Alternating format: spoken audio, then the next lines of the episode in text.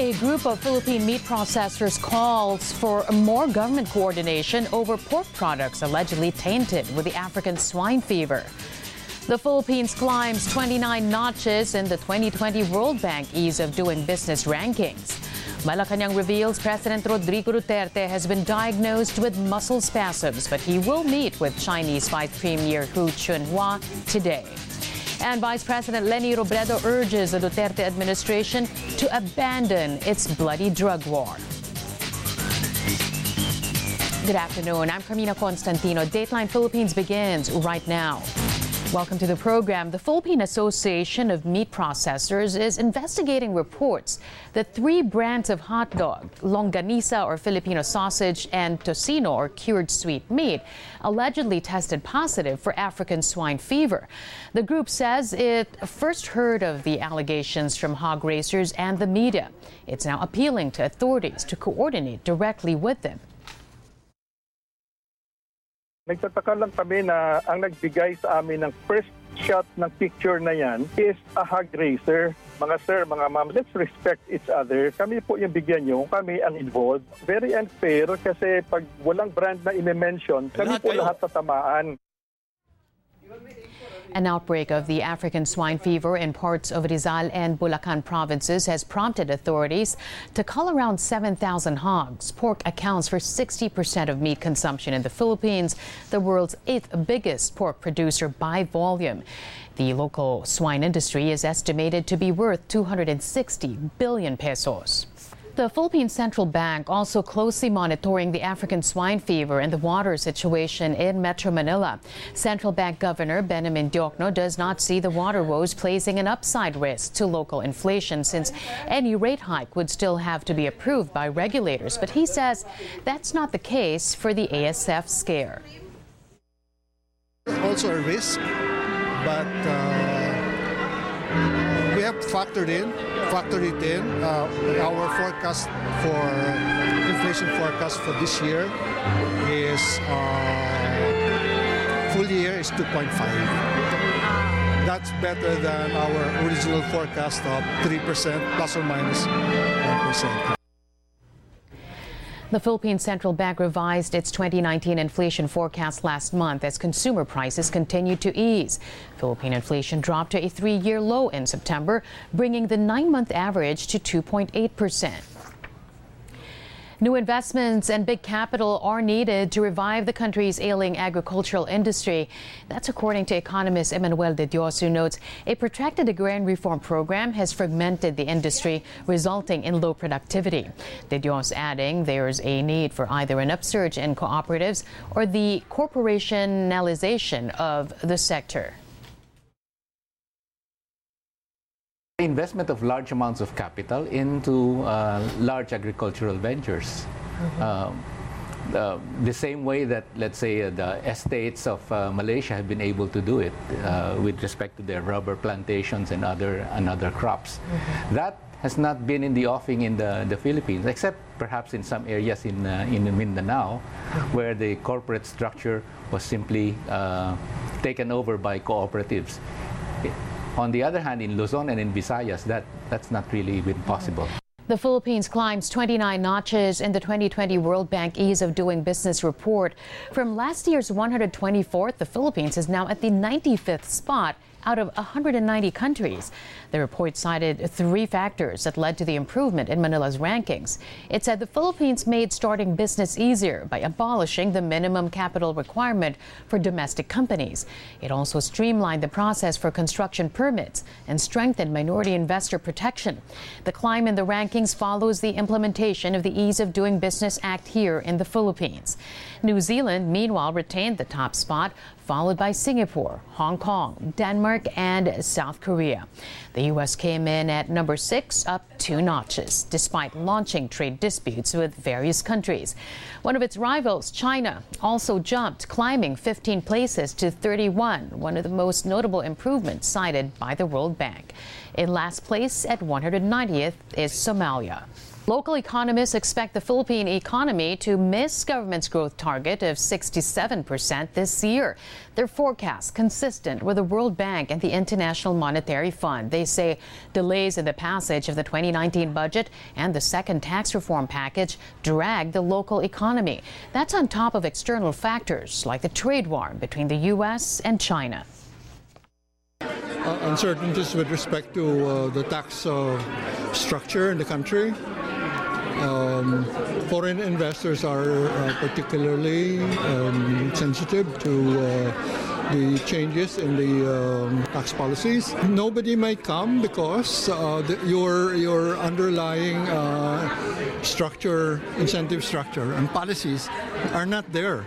Talking about Congress, if they they have to pass a budget early and take advantage of the dry season, that's really what drag growth down to below 6% this year.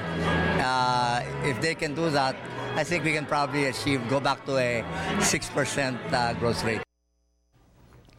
In the first two quarters of 2019, the Philippine economy grew below 6% after 15 consecutive quarters of above 6% expansion. Third quarter growth numbers are due out next month. In other news, Malacanang reveals details of President Rodrigo Duterte's medical checkup. According to Duterte spokesperson Salvador Panelo, after an MRI, the president was diagnosed to have muscle spasms, causing unbearable pain in his pelvic and spinal area, likely aggravating the pain he's already suffering in his lower back. But Panelo says the doctor has ruled out any surgical procedure, only advising the chief executive to rest and to take pain medications.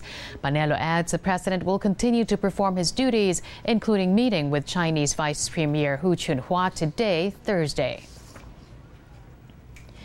The Philippine Foreign Affairs Department denies a netizen's claim that President Duterte's pain was a ruse to get out of a ceremony in Japan.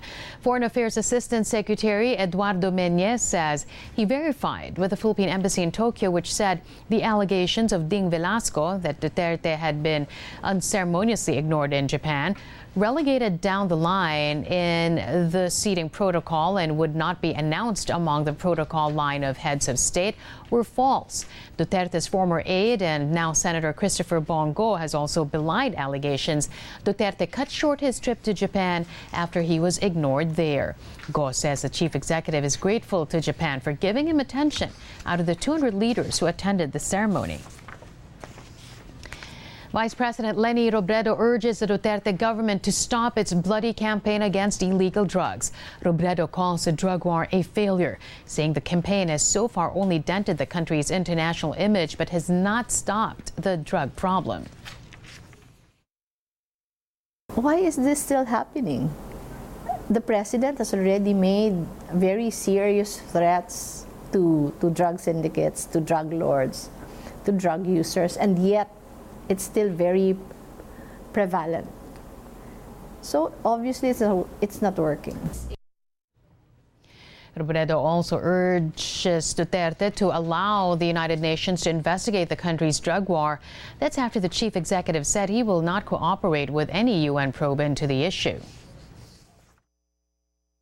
We have seen a lot of members of the police who have, you know, who have abused, who have abused their power powers and have not been penalized.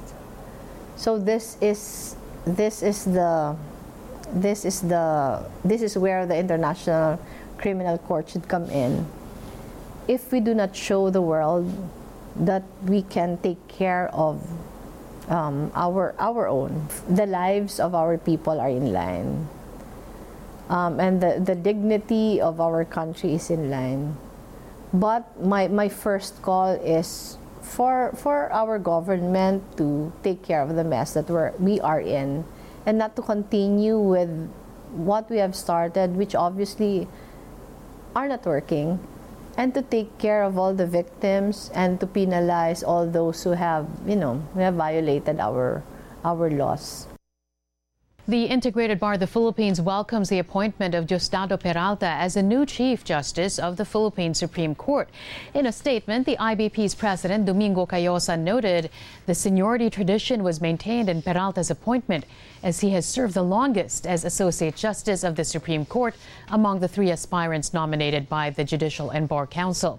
Cayosa added the IBP was willing to cooperate with the new Chief Magistrate to achieve what he calls swift justice. Peralta will preside over the resolution of several high stakes cases, like the legality of President Duterte's anti narcotics campaign and the poll protest filed by former Senator Bongbong Marcos against Vice President Leni Robredo.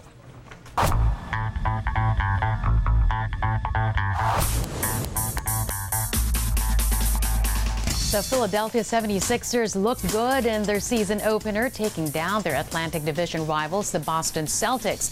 Ben Simmons had 24 points, while Joel Embiid added 15 points and 13 boards as they trounced the Celtics 107 to 93. It was a highly physical game with more than 60 fouls called.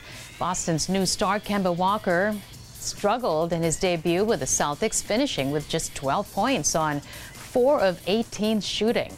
Former Celtic Al Horford, on the other hand, had an easier transition with his new team, tossing in 16 markers for the Sixers. Over in Miami, the Heat didn't have their new star player Jimmy Butler for their season opener.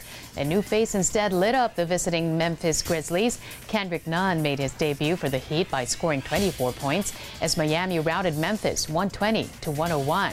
It was actually a close game through three quarters until the Heat went on a dazzling 24 to 1 run in the fourth to blow out the Grizzlies.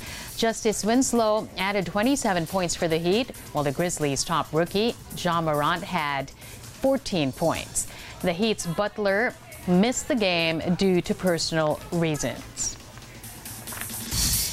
In tennis, the Swiss maestro Roger Federer was ruthless in his second round match against Moldova's Radu Albot in the Swiss indoor tournament. Federer crushed his opponent in straight sets, 6 love 6 3. Federer needed only 62 minutes to advance to the quarterfinals. The number make that the former num world number one is targeting a 10th title at his hometown tournament.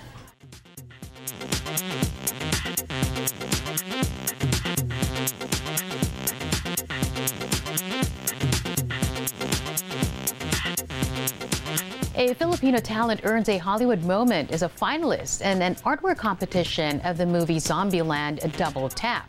Young Thomas with the story. It took three days for Filipino artist Mark Superales to create this Zombieland double tap artwork. Depicting the film's characters as Mount Rushmore faces, it was chosen as a finalist in the film's international artwork competition. The movie recently held a special reception with one of its stars, Avan Jogia, in attendance to honor the 10 finalists. Organizers said they were chosen among more than 600 entries from 40 countries. Artists were given access to the film's images where they created imaginative posters that depicted Zombieland's universe and characters. Superales studied criminology, but he felt that his passion lay elsewhere, so he taught himself art and now works as a freelance illustrator. Coincidentally, the film star said it is also passion that made him decide to get back together for the sequel.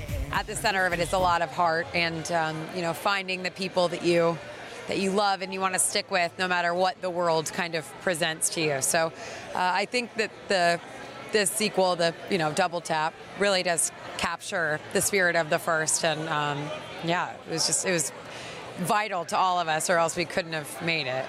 Stone added that she hopes the movie will provide much needed relief and fun for audiences. I hope they just have fun and they laugh and they feel like they're escaping, you know, this crazy world for a little while to another crazy world. It's post apocalyptic, to be fair, but still.